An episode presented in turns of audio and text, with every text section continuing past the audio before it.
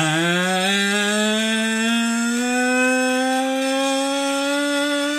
what's good, y'all?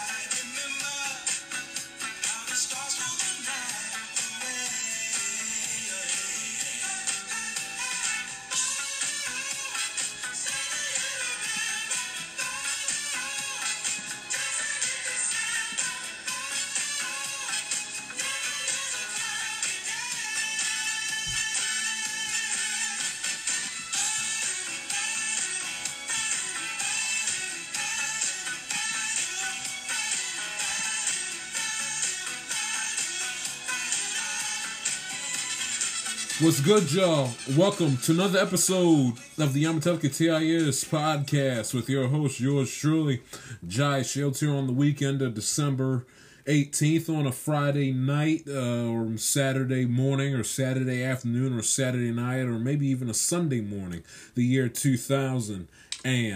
2020. Got a good show for you today. Busy, lots of stuff to talk about. Recap the Chargers and the Raiders game from Thursday night. Uh, of course, preview the three pivotal game or three important games in week 15, in week 15 in the National Football League. The picks against the spread, of course.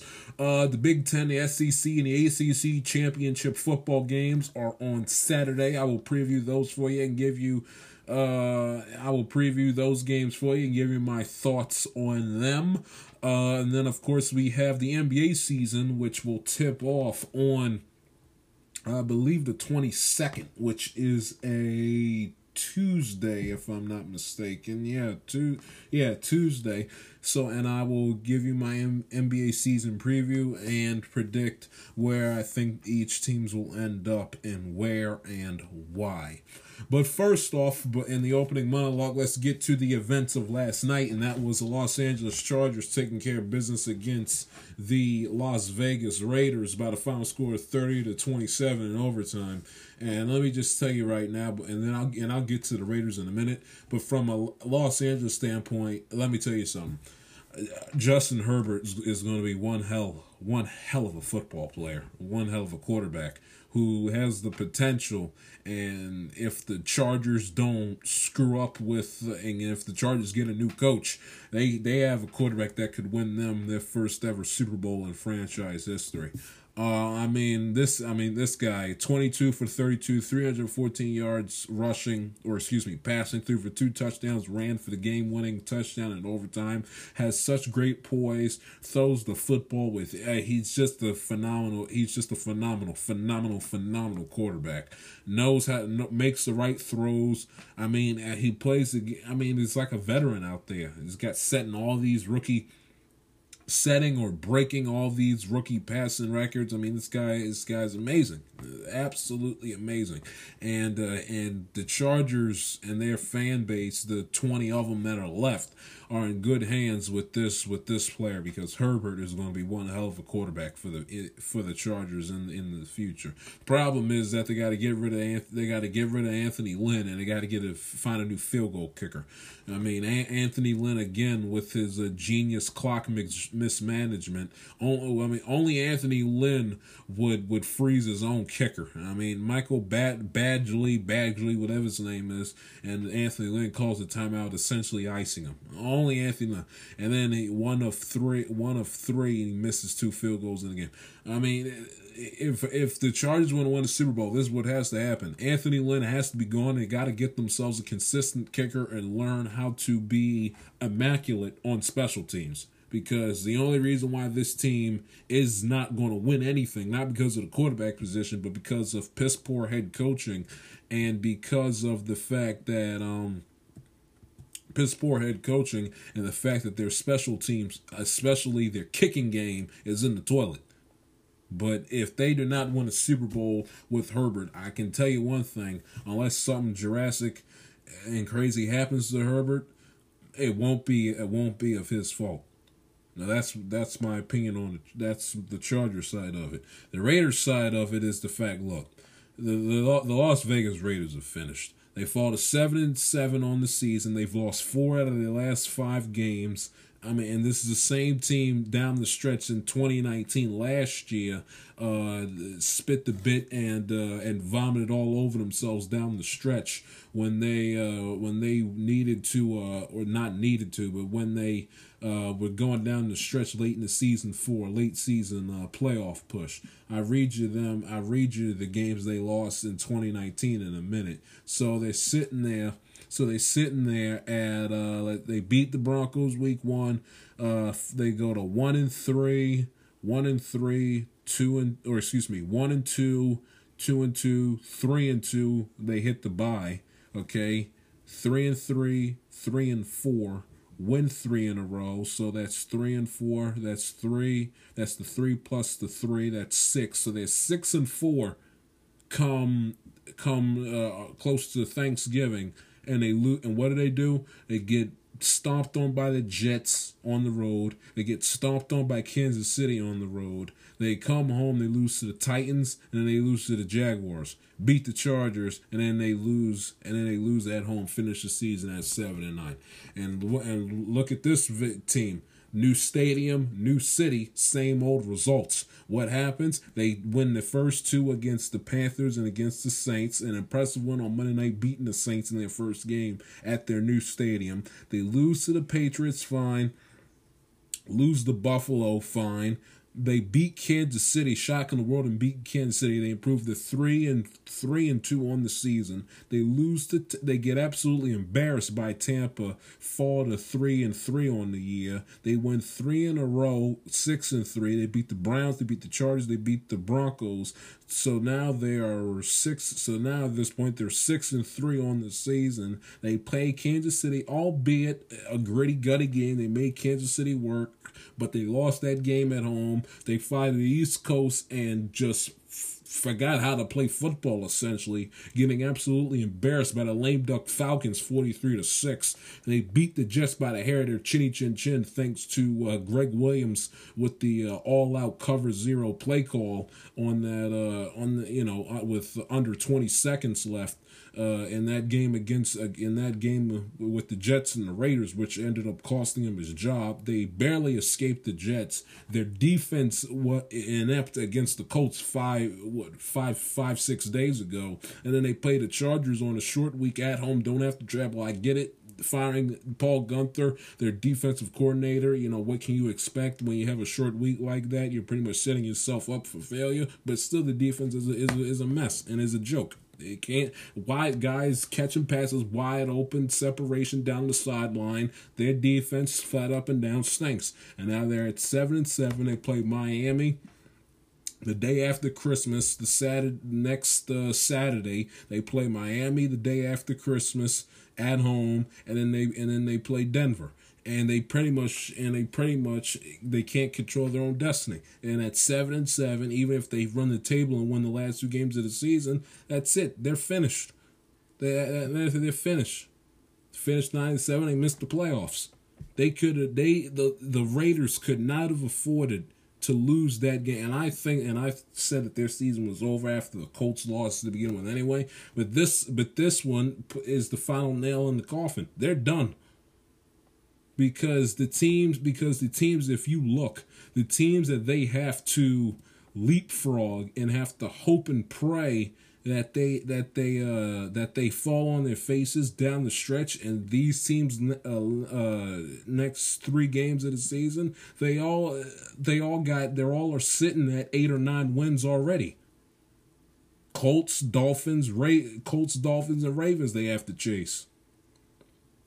And Cleveland all have eight or nine wins already. So even if the Raiders run the table and finish nine and seven, they're dead.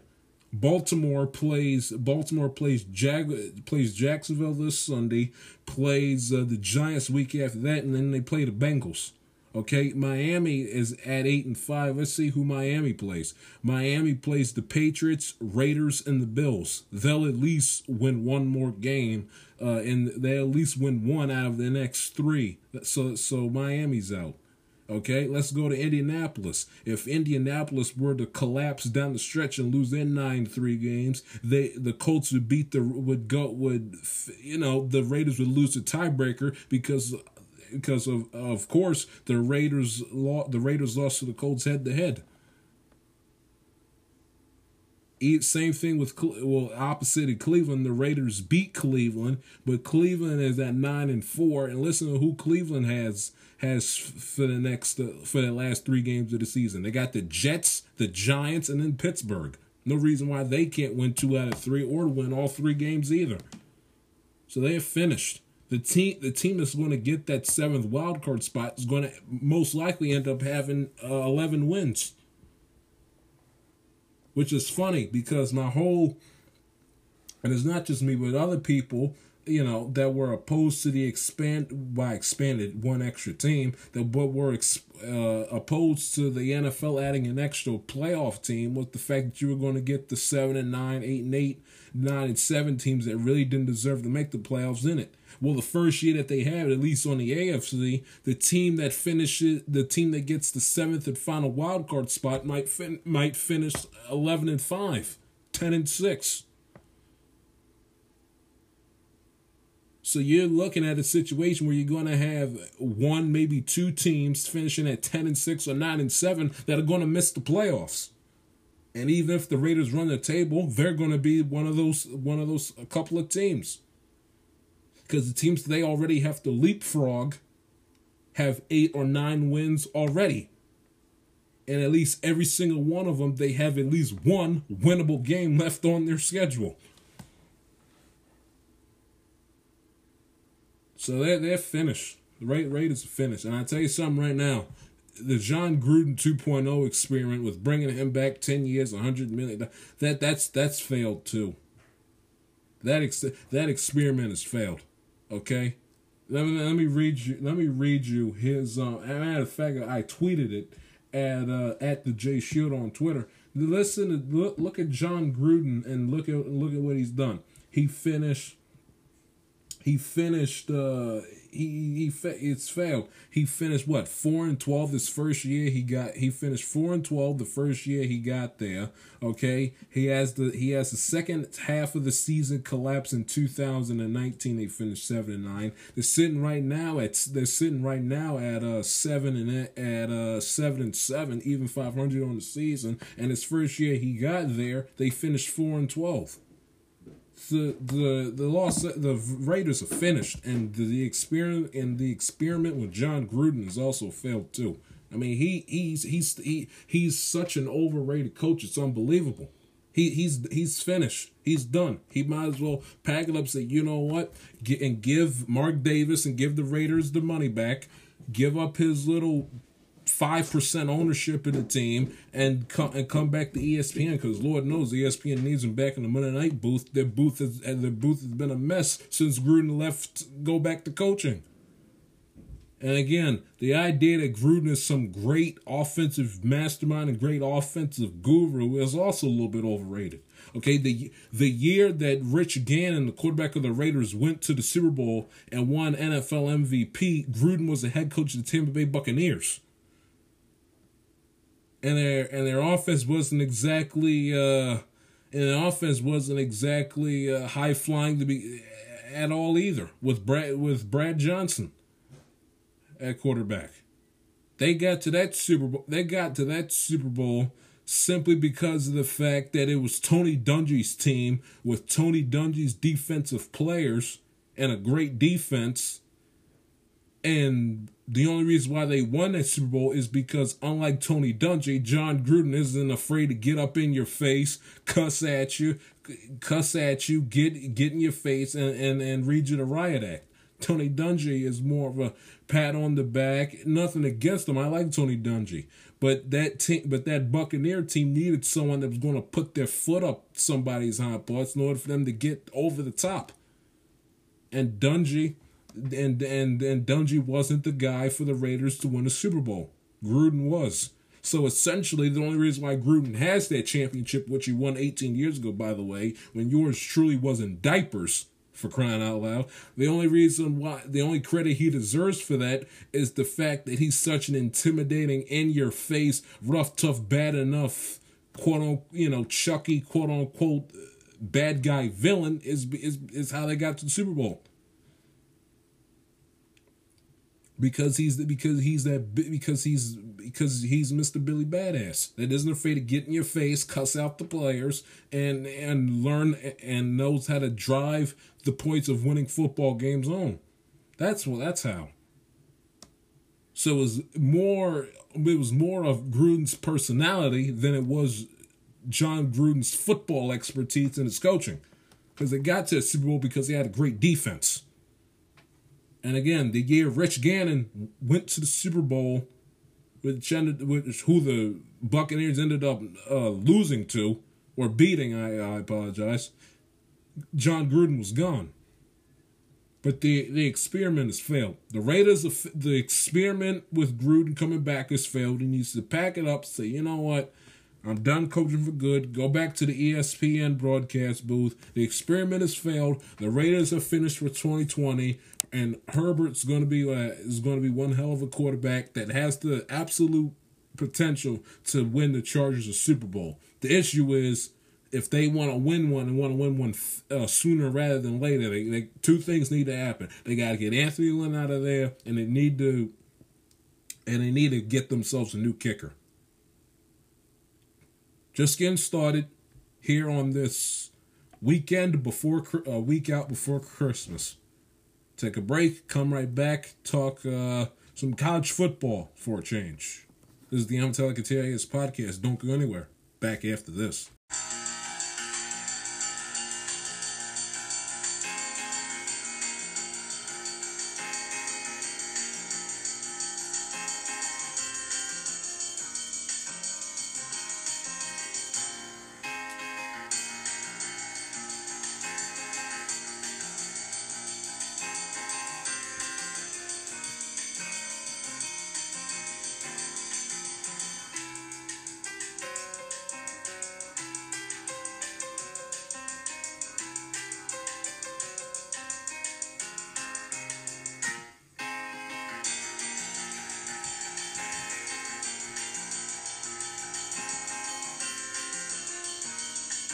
Welcome back to the Ambatelika TIS podcast. Switching gears now to a subject that I haven't broken down as far as games are concerned uh, since uh, back in January with the national championship game.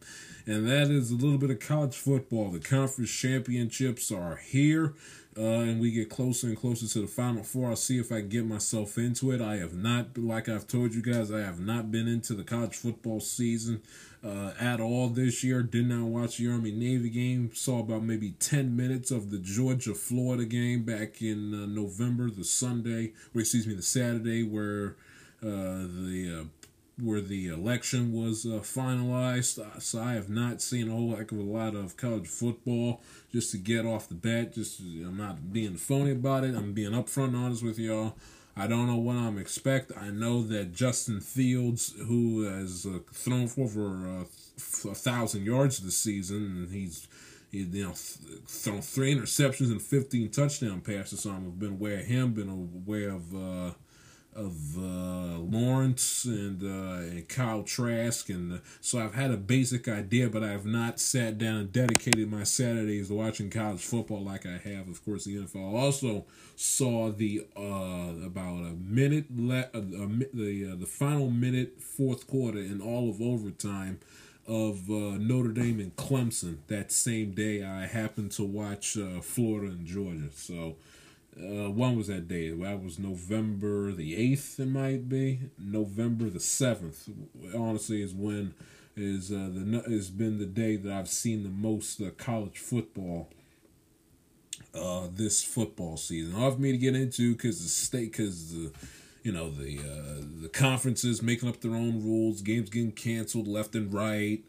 Uh, you know, the, uh, conferences starting late, and it's just been a mess. But I'll try to get into it uh, on tomorrow. The three games I'm uh, interested in: the Big Ten championship, the uh, the ACC championship, and the SEC championship. And then, of course, uh, I actually might watch those comp- over uh, Packers and over Packers and Panthers and the Bills and Broncos. We'll see where the day takes me. But I'll start off uh, being into the Northwestern and Ohio State game, and then uh, and then come uh, f- and then uh, let when does the other game start? And then Clemson Notre Dame I will watch over Broncos and Bills. Uh, and then have to, and then I might you know flip back and forth depending on what's happening with those two games, and then I'm gonna watch Florida and Alabama and uh, and flip back and forth between that and uh, the Packers and the Panthers. This actually might be the one and only day where uh, where the NFL gets uh, gets dominated over college football simply because college football you got their conference championship games. You got you know uh, because uh, the game that goes up against the first game is uh, is a rematch of a game that we've seen that we saw uh, back in November, and these two teams, you know, there's uh, there's a spot in the Final Four that's on the line with with uh, with it, with uh, Clemson Notre Dame. Then then of course uh, the games on CBS eight o'clock this in eight o'clock this year instead of it being uh, instead of it being at around three thirty four o'clock in the afternoon. They used to in regular times they would have these they would have the conference championship games typically in years past the sunday or excuse me the saturday the first saturday of uh, of december. And then you have that long layover uh, you know until uh, until the college football playoff in late december around new year's. And then and then the uh, and then the monday after uh, after the divisional you know round of the uh, of the football, they would have to the uh, national championship game this year with this cockamamie season. It's uh, it's a little different, you know. You would have had the big, t- you know, you would have had these uh, games played about two weeks ago instead of being played this weekend. You would have had Army Navy, uh, you would have had Army Navy uh, play uh, the uh, what weekend was the second weekend of the month you would have had Army Navy play um, on the uh, well actually Army Navy was actually right on schedule. So instead of typically the Army Navy game is a standalone football game and is the only football game on schedule. And it's after the and it's after the uh, the conference the uh, conference championship games. It's like the quote unquote last regular season football game of the year but instead you have the conference championship games with the regular season games mixed in on the same weekend when typically it's the conference championship games being played on that one weekend as standalone. All the all the conferences in division 1a college football are played on that first saturday of the month. It's not going to be the case but you have it and away you go. Northwestern, number 14 ranked Northwestern, who's 6 and 1 on the season, going up against 5 and 0 Ohio State. Ohio State, of course, uh, like Northwestern, has had some games wiped out due to COVID. Uh, and you got uh and you got these two t- this is big 10 i think this game will be played i think it's going to be played at lucas oil if i'm not mistaken yeah be played at lucas oil stadium big 10 championship ohio state uh, needs to win this game. There's no reason why they shouldn't win this game, but if they want any uh, chance of making it into the college football playoff, they need that uh, game on Sunday. Clemson and Notre Dame. Uh, number three Clemson going up against number two Notre Dame. Clemson nine and one on the season. Of course, their only loss came to Notre Dame back in November, who's undefeated at ten and zero. Oh. Uh, Clemson, unless Clemson gets uh, blown out gets blown out by Notre Dame, Clemson's going to make the college football playoffs. So if they if as long as they play competitive, win or lose, they're going to be in. With the the only your biggest fear if you're Clemson and it's and it rarely ever happens in college football getting beat by the same team, you know, twice in a season.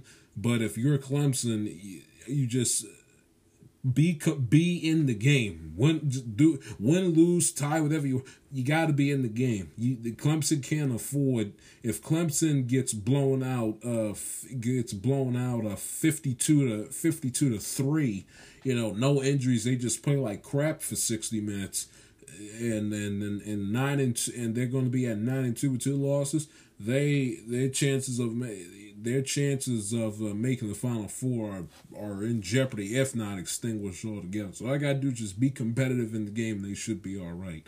Uh, Notre Dame trying to make it in. Also, it means something for Notre Dame, you know, for the one year that they had to uh, choose a conference to play in because typically Notre Dame is an independent. They don't belong to a particular conference as far as uh, football is concerned. They picked the ACC this year, and when it means something for Notre Dame, you know, they pick it. They, picked to uh, join the ACC and then they went and then they win it in their uh, in their one year of uh, of conference eligibility.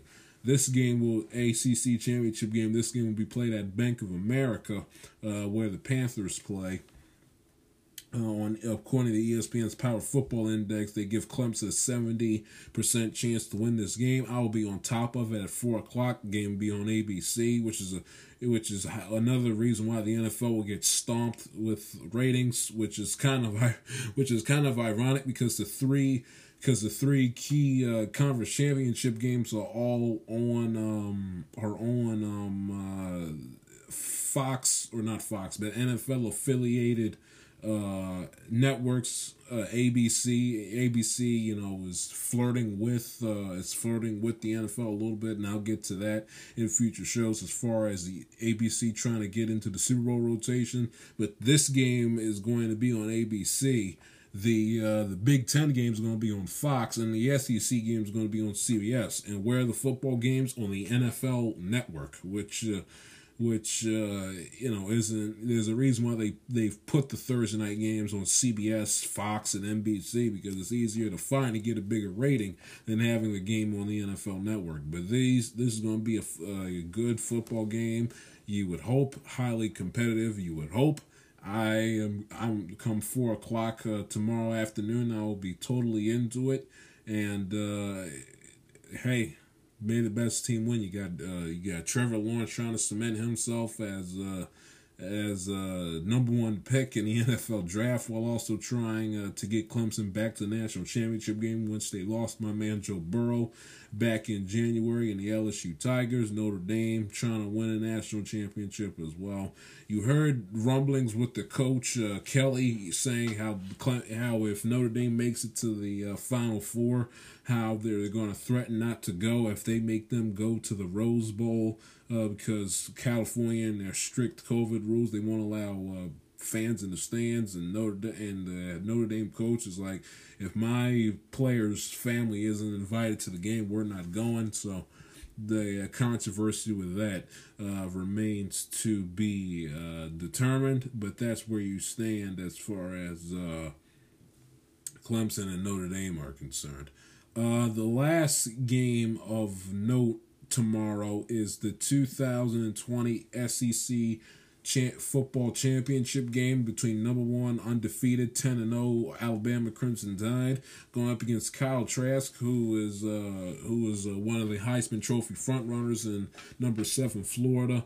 Florida Florida I mean Florida even if Florida wins this game Alabama win or lose they're going to the national they're going they're making it for the most part to the uh, college to the uh, CFP uh, Final Four simply because of the fact that Florida eight and two. I mean, they when you get beat and I and I beat, but when you lose to and beat yourself, but when you lose to unranked LSU that had injuries all over the place with that idiot throwing the shoe with the 15 yard unsportsmanlike penalty you're you're done. You're dead. You are not going anywhere. It would take a chicken wing and a prayer, as my dad likes to say, in order for them to get into the somehow make it into the uh, CFP Final Four. So win or lose, uh, Florida's dead. You know, you cannot make it. You cannot make it into into the college football playoff, and you lose to an unranked team in your own building. Case closed.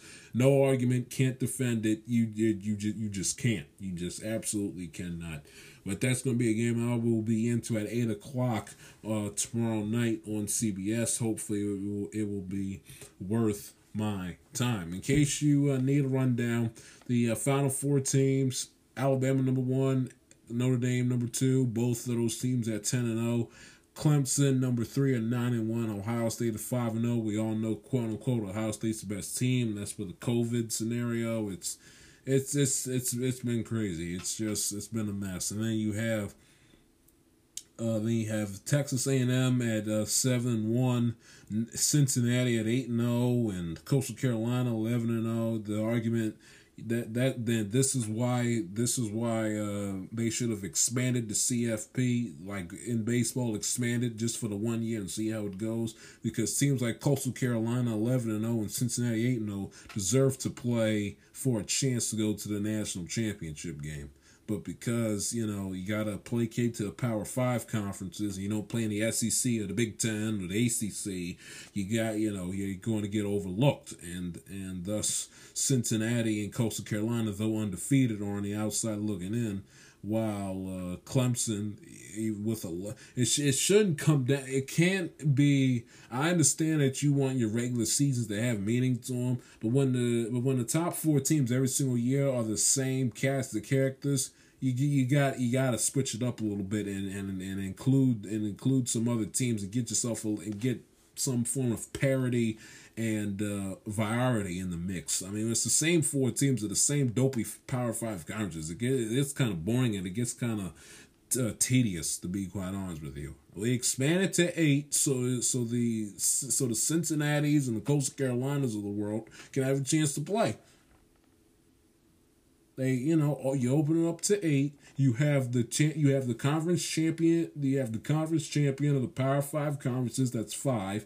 You have a you you can uh, and you pick you know and you have a wild card of one of the Power Five conferences that you think deserve to get in at six and then the two, and then and then the and then the other two you can pick. You know the coastal Carolinas and the Cincinnati's of the world that finished the season un, that you know that finished their season undefeated. So you got so you got so you got the two little underdogs in the mix. The wild card, which in this situation it would be, uh, it would be um, Florida, Texas A and M. Take your pick, and then of course you have the winners of the Power Five of the uh, of the Power Five conferences. With uh, if if you think they should qualify, and the winners of the Big Twelve, the Big Ten, the SEC, the ACC, and and things in Pac twelve and things of that nature. So they they need to fix it is all is all I gotta say. They need to fix it because because it could end up you know people all they people all people do is moan and groan and complain about how no one watches the NBA because it's the same uh, group of teams that are always in the mix for the championship. If the NCAA isn't careful, their Final Four can end up being the exact same way to the point where it's like, well, why why bother watching? Call me when they have the conference championship games, and I'll get into it down the stretch during the holiday season. But I don't know. That's just me. Take a break. Got some NBA to talk about coming up right after this.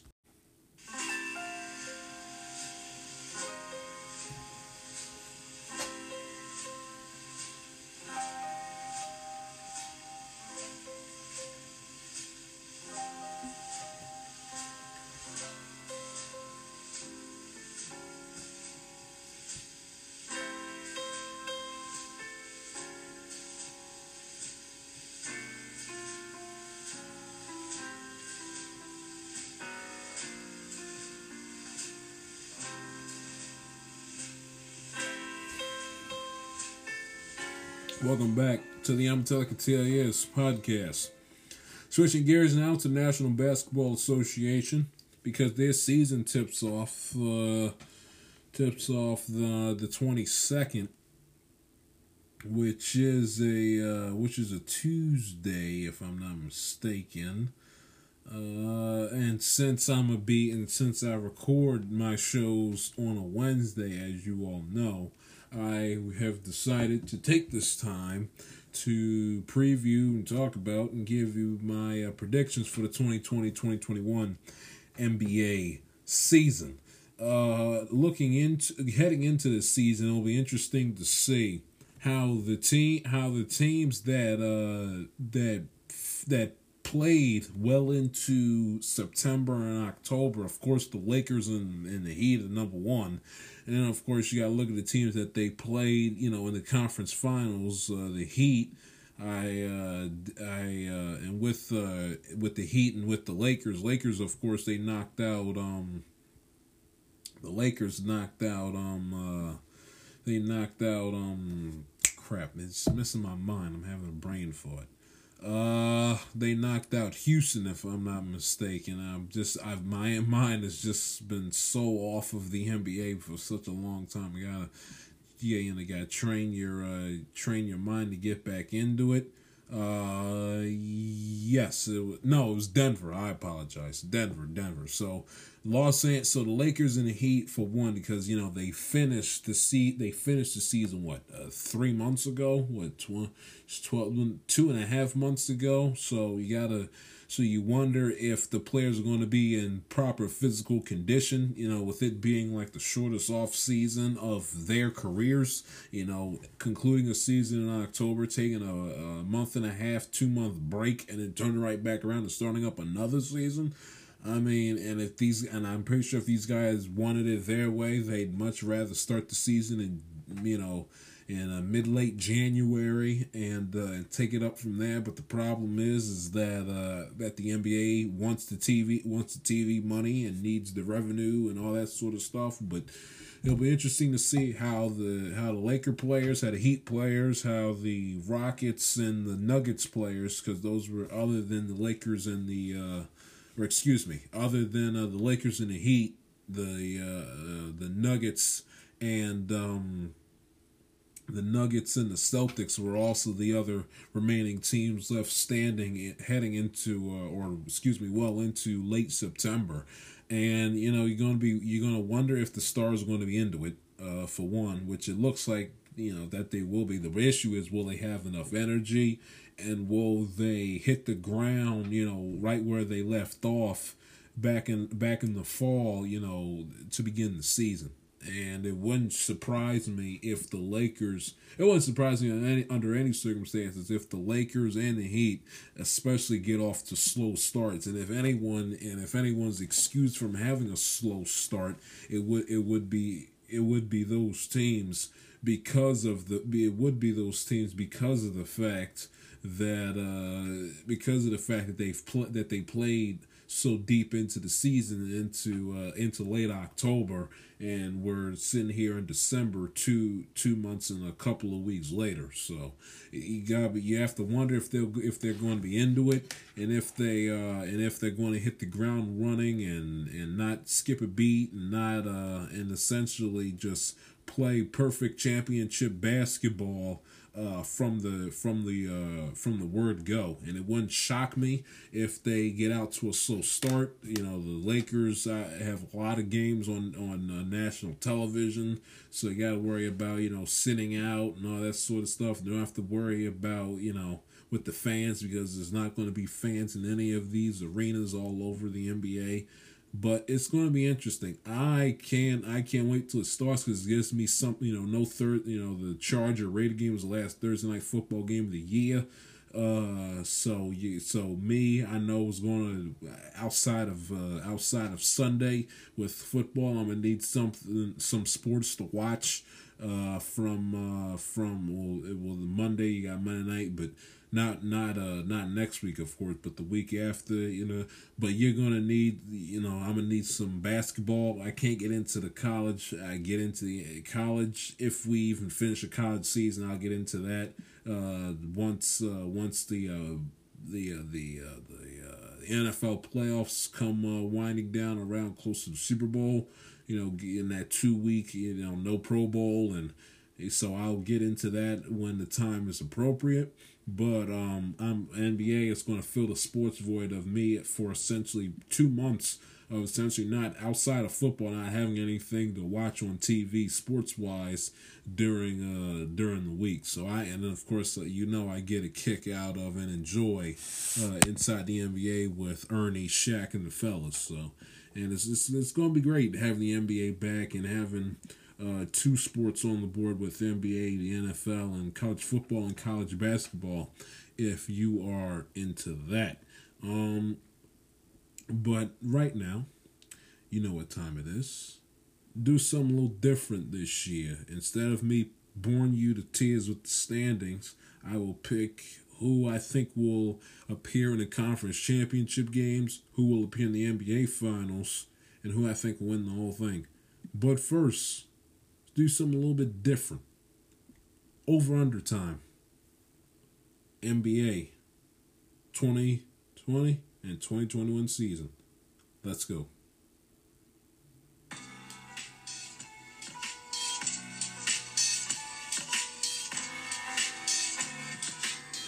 Starting with the Milwaukee Bucks. Over unders at 49 and a half. They extended Giannis five years over 220 plus million dollars. Bucks at 49 and a half. Give me the over for the Milwaukee Bucks. Team number two, the Los Angeles Lakers champions. LeBron James and Anthony Davis look like they're going to be staying put for the next couple of years. Their over unders at 48. Give me the over on that. Lakers and the Bucks to begin things with the over unders. Bucks over, Lakers over. Clippers at 48. Um, Doc Rivers is out of there. He's now coaching Philadelphia. They got Tyronn Lue there. Um, Paul George. They got a after that epic collapse, three one uh, collapse that they had back in the playoffs. It's put up a shut up time for the Clippers. 48, uh, 48 is their over under number. I'm gonna go under under for the LA Clippers. Boston Celtics over unders at 45 and a half they could not handle and they could not uh, handle their business against the um against the Heat in the in the Eastern Conference Finals. Their number is at 45 and a half. I will go uh, I say they win about 45 that season and that's where we stand with the Celtics. The Nets they have championship aspirations with Kyrie Irving and his foolishness and I'll get to him uh, next week's episode. Stay tuned for that. I got, I have not ignored it. Kyrie Irving is a complete, uh, not a douchebag, and I got plenty to say about him. Uh, come next week, but they got championship aspirations. Kyrie, uh, Kyrie, and and um, Kevin Durant, Steve Nash's first year there, over under at forty five. I will go with the under on that. They got two dynamic personalities. Kyrie Irving's a mess. They'll be good, but there will be some growing pains early. There will be some growing pains early. Denver Nuggets at 43 and a half. Denver, of course, made it to the Western Conference Finals and lost to the Lakers. That's going to be a good team with Jamal Murray and Jokic. Denver Nuggets 43 and a half. Give me the over with the Denver Nuggets. Miami Heat's over unders at 43 to get Tyler Herro, Jimmy Butler. Miami, they should they should be in decent shape in 2000 and uh, in 2020 2021 their over number is at 43 give me the under for the Miami Heat. Philadelphia 76ers, they got to get themselves together. They got a new coach, Daryl Morey, running the program. It's it's put up a shut up time for Morey and that franchise as well. 43 is their over under. Get over under number. Give me the under for the uh, Philadelphia 76ers. Dallas Mavericks, their over under number is at 42 and a half. They got a transcendent stars with um with Luka Doncic. I mean, who can forget the buzz beater he made uh, against the uh, against the Clippers back in August during the playoffs. Uh, is over under numbers at 42 and a half. Give me the over for the Dallas Mavericks. The Utah Jazz uh, over under is at 42 with Donovan Mitchell and company. Give me the over for the Utah Jazz. The Toronto Raptors over under is at 42. I think they're going to be a pretty good team playing in Tampa. New change of scenery. I think they got a little something to prove. Give me the over. Toronto, I think, is going to be good this year. Give me the over with 42 wins. Portland Trailblazers over unders at 40 and a half. Portland, they got a gutty team C.J. McCollum and Damian Lillard. They're gonna they're gonna be uh, they're gonna be a competitive team, but I don't think they're going to you know keep in mind they made the playoffs as a sub 500 team. So I think uh, I think that has a little something to do with where my pick is going to go. I will give me the under for the Portland Trailblazers at 40 and a half. Golden State at 39, no Klay Thompson, which help, which uh, hurts them. Uh, of course, Kevin Durant's no longer there. They got to. Uh, they can't win without Steph Curry on the court. So I think at 39, I think I will go the under with that with Golden State. They'll be good. They'll be competitive. But they will not be as dominant as they have been in seasons past. Indiana Pacers at 38 and a half. Give me they uh, changed coaches over there in Indiana and Indianapolis. 38 and a half.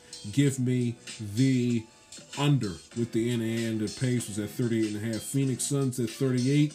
Give me the over for the Phoenix Suns.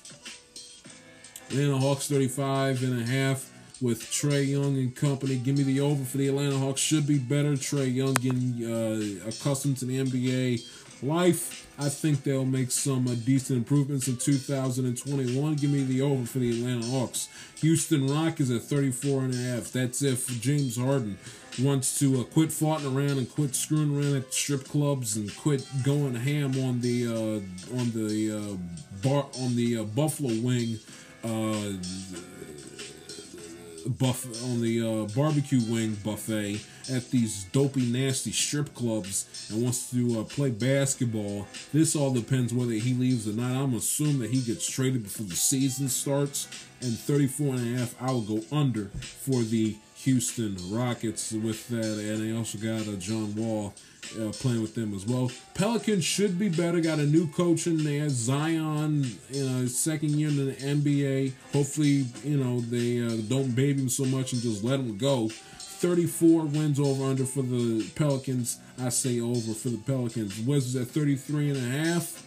They got Russell Westbrook there. His competitor is going to fight, is going to play for all the 72 games.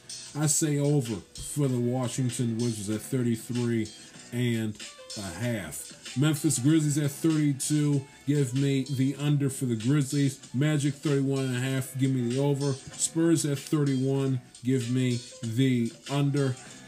Timberwolves at 30. Give me the under. Bulls. Give me the over. Kings. Give me the over.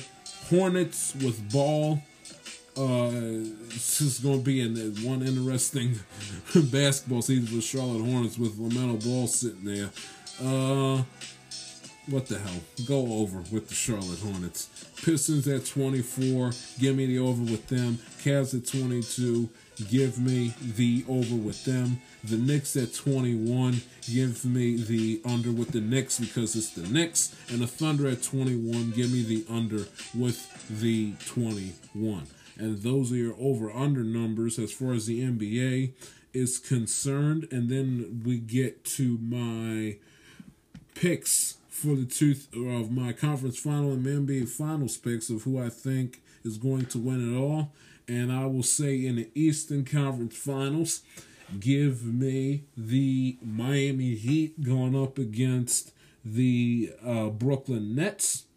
I think the Nets will win that series in seven games. And then you can, and then in the Western Conference, you give me uh, LeBron going up against uh, LeBron and the Lakers going up against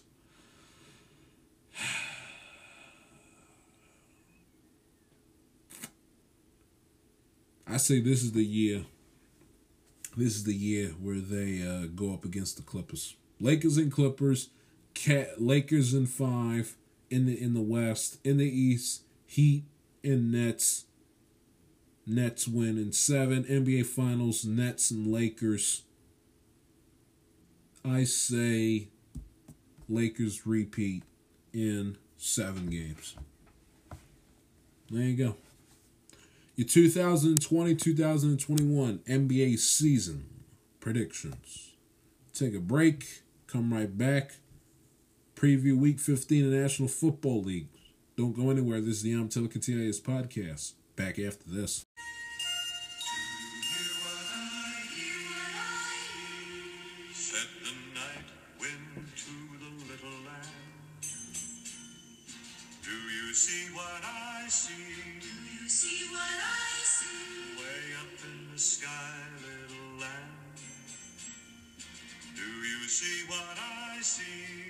see what I see. A star, a star, dancing in the night, with a tail as big as a kite.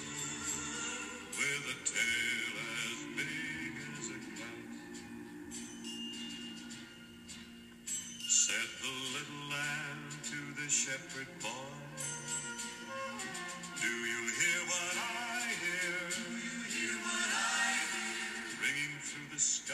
shepherd.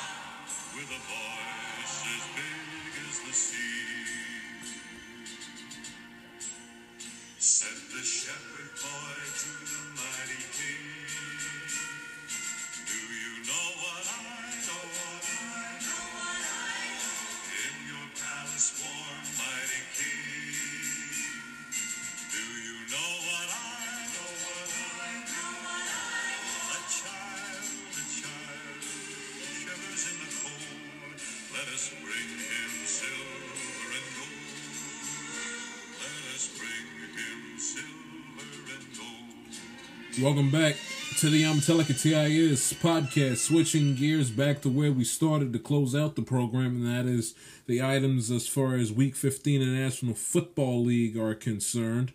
Um, let's preview. There are three games really uh, that if uh, you aren't, if you don't have a favorite NFL team or you don't bother to watch your favorite NFL team, that you'd want to pay attention to, or if you're a Steelers or if you're a Steelers, Bengals Raiders or Chargers or Packers, Panthers, Broncos, and Bills fan where your team uh, doesn't play on Sunday, uh, you want to pick three games instead of watching them all at once or watching Red Zone. You want to pick three games to uh, pay attention to in Week 15. We'll hear the three here the three games for you.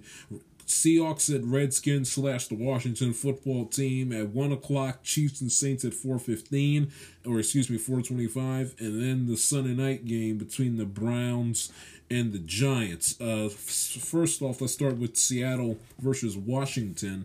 Seattle at nine and four, coming off of their uh, coming off of their win where you know what was expected. I mean, they played the hapless Jets for crying out loud. They barely had to lift a finger to uh, to take care of the hapless Jets at home on Sunday. They fly they fly to the East Coast. Their first trip to the East Coast since, and let me make sure I get this right for you all. Their first trip to the East Coast, I believe, since they lost to Buffalo back in uh back uh back on November the 8th if I'm not mistaken. It's been there.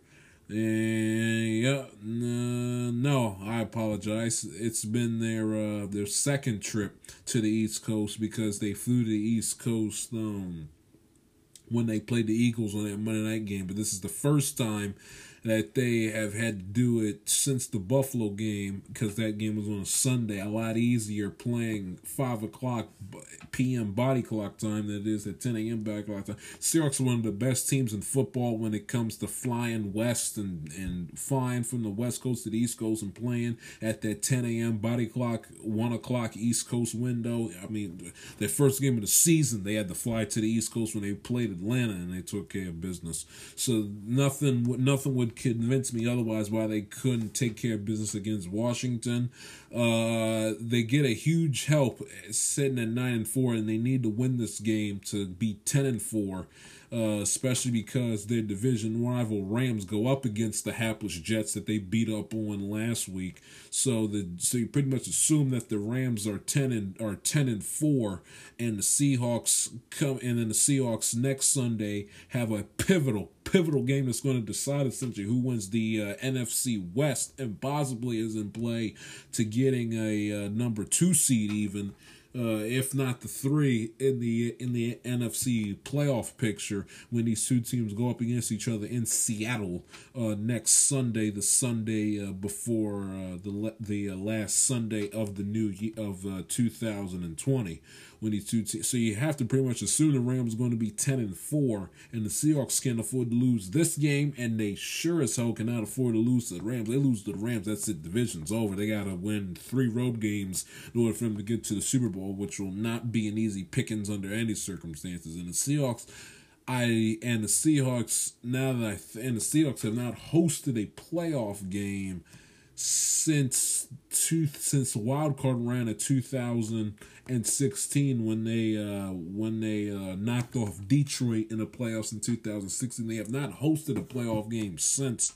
They did not make the playoffs in 2017 they went on the road and lost to Dallas in 2018 and then 2019 they beat the Eagles on the road and lost on the road to the Green Bay Packers. So so the and Seattle, granted, no fans would love to get a uh, home playoff game. Which, if they get one this year by winning the division, it'd be their first one in uh, in four years, which is hard to believe considering that this team has just been on such an impeccable run with Russell Wilson and Pete Carroll the last eight years. Uh, but th- they need this game, and it's a li- and if you're a Seahawk fan, I allow my younger brother Ian you are going to sleep well this weekend and are going to feel better about your football team heading into Sunday, knowing that you are going up against Dwayne Haskins instead of uh, Alex Smith on Sunday. Alex Smith out with the injured calf, and you're going to, going up against the hapless Dwayne Haskins. Now, now if you are my uh, football, my uh, high school football coach, and Brendan Ireton, who we had on uh, last week, you'd be, you'd, I mean, this guy is, is texting me earlier this afternoon about how, well, watch the red, watch how, watch it, uh, watch if watch, watch, uh, English, watch Washington win this week. Uh, is going to and Haskins played well this weekend. This is his opportunity. He's like this always happens to Alex Smith. Think about it. Colin Kaepernick Super Bowl year. What he does not realize is that and then he said Colin Kaepernick and then he had Patrick Mahomes. History tends to repeat itself. And I'm like, coach, coach, coach, coach, coach. Dwayne Haskins never has been, never will be Patrick Mahomes. So the fact that he would even type that and send that to me is just utter just blasphemy in and of itself.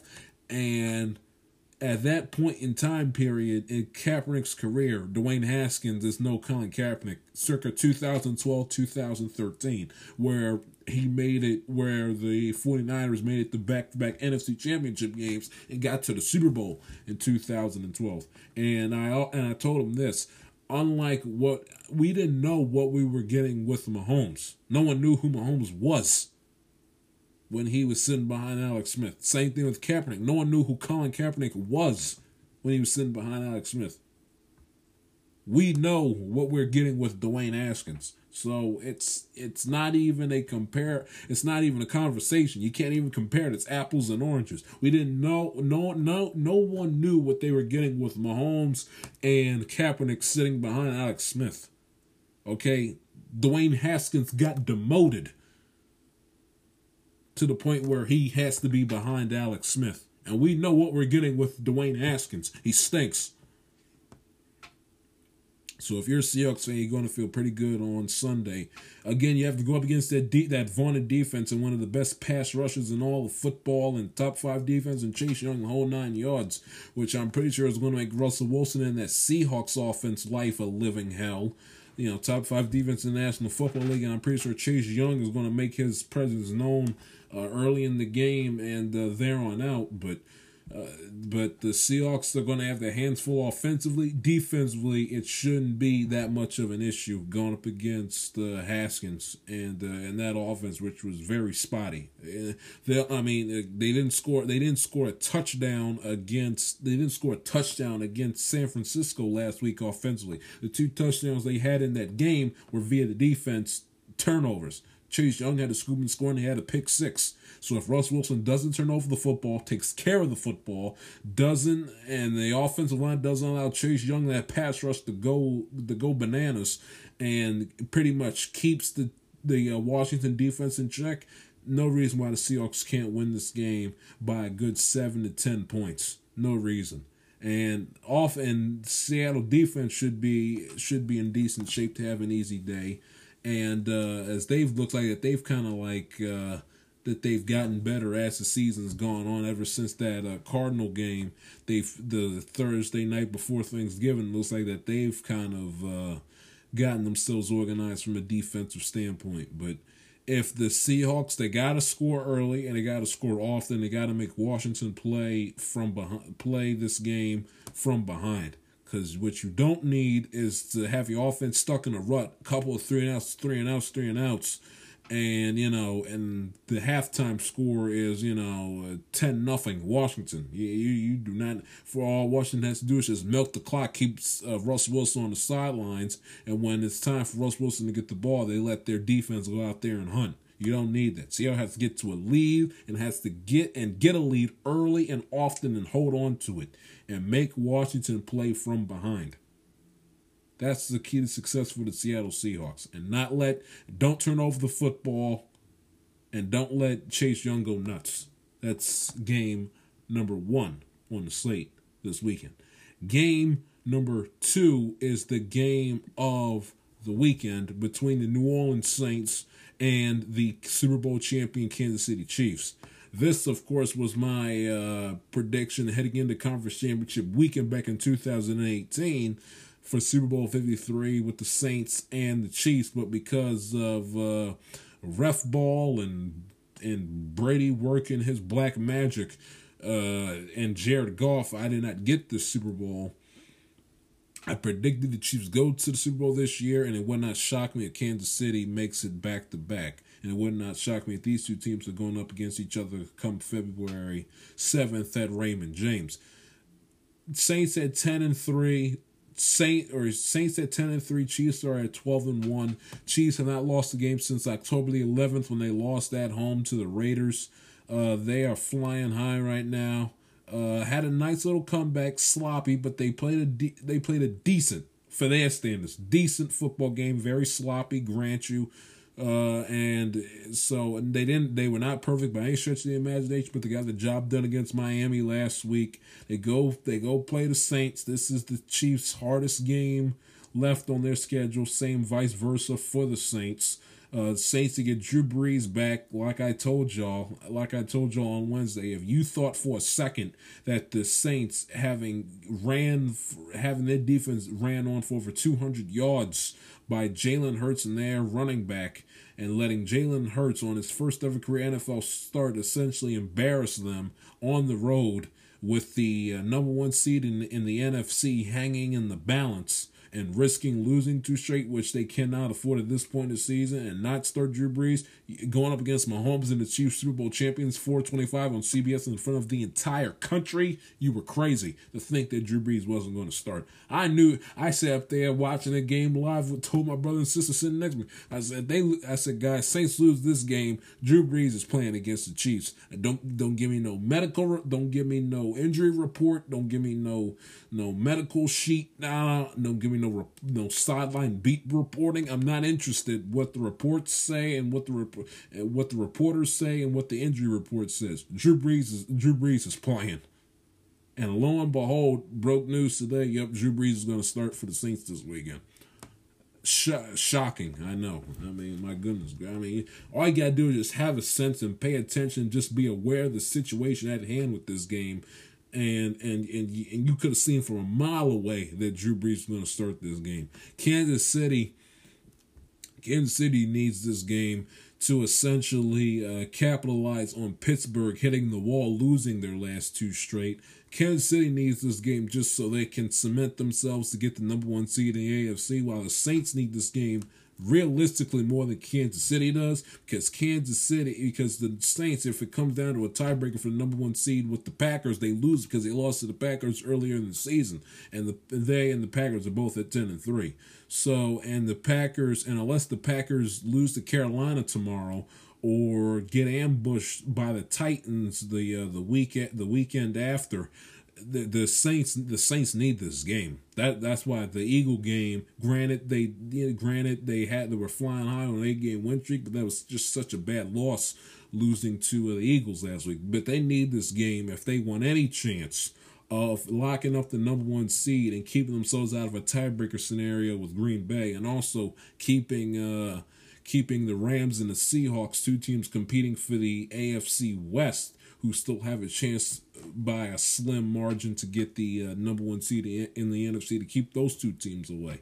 So it's going to be an intriguing, exciting football game. Hopefully, the Saints' defense bounce back. Doesn't allow Patrick Mahomes to throw for 400 yards on him. It doesn't allow Clyde Edwards-Helaire to run the football on on him uh, all game long. Uh, and with the Chiefs, uh, make Drew Brees uncomfortable early. Get to uh, send some uh, get pass rush you know, get make Drew Brees sweat a little bit, make uh, get some hits on this to make him sit back and think how uh, how good his ham his hamstrings, how good his ribs and his punctured lung really feel. So if I'm the Chiefs, I say send pressure early and often and and and test out Drew Brees' rib cage to make sure that it's completely 100%. And if you knock him off his game or if you knock him out of the game, you should have a pretty good chance of winning it. So from Kansas City standpoint, you got to get the Drew Brees and you got to throw that and you got to make sure that that uh, Drew Brees that, that that Saints offense is as off kiltered and out of rhythm as much and as early as you possibly can from the Saints. Don't allow Patrick Mahomes and the Chiefs to go crazy. And when they make mistakes like they did in the Miami game and like they did against Denver, you got to capitalize on them. And when you have them down for the count, you got to finish them. You got to put the stake through them. Don't let them continue to hang around. You got to put the stake through them if you if you want to beat Kansas City. But it should be a very, very, very, very intriguing football game. Last game, and then I'll get to my week 14 or excuse, wait week 15 i apologize week 15 picks and that is the cleveland browns going up against the new york football giants um, no daniel jones for the giants this week no Daniel Jones for the Giants this week. Cleveland dusting themselves off after that uh, after that impressive but yet heartbreaking loss to the Ravens at home on Monday night. Back to back. Who would have thought that Cleveland would be playing back to back primetime games this late in the season in mid December? I mean, who would have thought? Only 2020. But they're 9 and 4. They need the Browns should win this game quite easily. You know the Giants' offense has been uh, has been uh, did not show up last week against the against the Arizona Cardinals. The uh, Browns' defense should put on a strong and impressive performance on Sunday night. Baker Mayfield should have another breakout game. If he does, it be his third third game in a row where he essentially just lights his opponents on fire. Cleveland needs this game to cement to. To uh, essentially cement themselves as an AFC wildcard team and to make Pittsburgh nervous a little bit as far as uh, winning the division is concerned and make that Week 17 game in Cleveland mean a little something. But uh, it should it should be eh, a, a, decent game. Decent game. Keep you intrigued. Keep you entertained. Cleveland's on Sunday night. Football is late in the season for a change. The Giants, of course, with them being a big market, New York always gonna draw. Always is going to draw uh, a rating. Uh, and especially and if the and if Washington loses and falls to six and eight on the season, this game, of course, for the Giants also could mean the division for them because they own a tiebreaker over Washington when it comes down to the 2020 NFC East Division Championship. That is where you stand as far as week number 15 is concerned in the NFL. You know what time it is. End of the program on a uh, on a weekend in the National Football League. It's time for your week 15 picks in the league where they play for pay.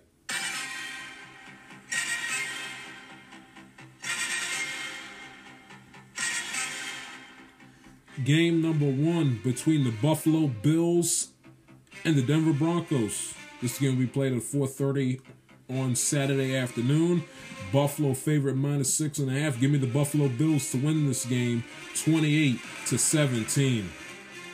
The Carolina Panthers going up against the Green Bay Packers. This will be the nightcap of the football games on Saturday. Green Bay favorite minus nine. Give me Green Bay to win the game 35 21. Houston at Indianapolis. These two teams playing their second game within three weeks of each other. Last time these two teams played, Houston lost in a heartbreaker with uh, Deshaun Watson fumbling the football at the goal line. Indianapolis favorite minus seven coming off of their win against the Raiders on Sunday. Give me Indianapolis to win the game 28 21, favorite minus seven. Detroit at Tennessee. Tennessee favorite minus 10 and a half. Tennessee ran rampant over Jacksonville last week. Detroit coming off of their tough loss against the uh, Green Bay Packers last week. Give me Tennessee to win the game 35 to 17. Tampa Bay favorite minus six, winning, uh, beating the Vikings by the hair of their chinny chin chin last week. Going up against the Atlanta Falcons. Give me the Tampa Bay Buccaneers to win the game. Favorite minus six, 27 21. New England goes on the road to play Miami. These two teams played each other week one. New England came out on top. New England licking their wounds after losing to the Rams 10 days ago uh, on the road. Going up against Miami, licking their wounds after losing to uh, Kansas City in a hard fought football game uh, last Sunday. Give me the Miami Dolphins to win 24 to 10, favored minus two and a half. Seattle favorite minus five and a half going up against Washington. Seattle last time out stomped all over the Jets at home. Washington riding a four game win streak after taking care of business against the 49ers last week. Give me Seattle win the game 24 to 14. Chicago Bears at the Minnesota Vikings. Where was the Bears offense all season long? Absolutely destroyed the Texans on Sunday. Mr. Trubisky actually played better than Deshaun Watson and uh, and uh, Patrick Mahomes statistically, if you can believe that, last week. Minnesota favorite minus three. Hopefully Dan Billy Dan Bailey doesn't shank nine million field goals like he did against the Bucks. Give me Minnesota to win 26-23. They are favorite minus three points. Jacksonville at Baltimore. Jacksonville this season has lost, got destroyed by the Titans last week. Baltimore, an impressive and a thrilling last second victory on Monday night. Baltimore favorite minus 13 and a half. Give me the Ravens to win the game 35-17. The Jets. Oh, the Jets. Still winless, and I think they'll remain winless heading into Chris heading into the Christmas holiday. Got destroyed by the Seahawks aforementioned, going up against the Rams, whose favorite minus 17 points. Rams took care of business against the Patriots, the Jets division rival 10 days ago. Give me the Rams favorite minus 17, 42 to 3. Philadelphia Eagles coming off of uh, win snapping their four game losing streak. Jalen Hurts makes his first career NFL road start as he heads to Arizona to take on the Cardinals. Cardinals took care of business against the Giants on Sunday. Arizona favorite minus six and a half. Give me Arizona to win the game 27 to 21. Kansas City is favored minus three points going up against the uh, New Orleans Saints. Kansas City coming off of their win last week in Miami. Miami made them sweat a little bit, while the Saints coming off of their loss aforementioned against the uh, Eagles last week. Give me the Saints to win this game in Drew Brees' first game back, 31 28. San Francisco favored by a field goal going up against the Dallas Cowboys. This game would have been the uh, Sunday night game this week instead of Cleveland and the Giants, but because Dallas' season is in the toilet and the uh, 49ers are injured to hell and back, this game was flexed out of Sunday night and put at 1 o'clock on CBS. San Francisco favorite minus three. Gave give me the Dallas Cowboys to win the game. They beat my Bengals last time out. They'll win this game 24-21. San Francisco lost to Washington in their last game uh, on Sunday. Cleveland favorite minus four going up against the Giants. Cleveland, of course, played in that Monday Night Football thriller earlier in the week. Giants need this game to stay in the mix as far as the NFC East is concerned. Their offense was non existent, lost to the Cardinals last week. Give me the Browns to win this game 27 to 10. And the Monday Night Football game, the last Monday before Christmas, you know, Monday night before Christmas, you had a third of last week of two AFC North teams who have a complete beat down, embarrassment, and snooze fest with the Pittsburgh Steelers licking their wounds after losing a tough game on the road to the Buffalo Bills. Losers of two in a row, they'll get right back on track. Why? Because they're playing my hapless Cincinnati Bengals, who are without Joe Burrow and are coached by a bunch of hacks ran by an owner who's a senile old fart who should who should have sold the team years ago. Give me the Pittsburgh Steelers to win this game by the final score of 35 to 0. That's right, I said 0. Why? Because the Bengals offense is inept. It is an eyesore to watch. They cannot produce points if their lives depended on it, and they are an absolute disgrace to the sport of football and deserve to be embarrassed once again by the Pittsburgh Steelers, who they have no rivalry with whatsoever for the umpteenth time in as many as five years. So I hope the Bengals get embarrassed supremely, and I hope the ESPN camera people put that camera on Mike Brown's smugly old, disgusting, decrepit, senile face for as many times in, in the game and embarrass him to hell and back had an I've, I've about had enough of this team. In case you haven't noticed already. My goodness gracious, what a bunch of muppets. Anyway, that's been your show of the Amatillica TIS podcast. It's your boy Jai Shield signing off. Follow me on Twitter and Instagram at the J Shield. Follow the show on Instagram at Amatel underscore podcast and the show on Twitter at Amatel underscore it TIS. It's your boy Jai Shields. Have a safe weekend, everybody. Stay safe, stay warm out there in the east, uh, in the northeast of the United States. I will talk to you all on Wednesday. God bless. Y'all take care.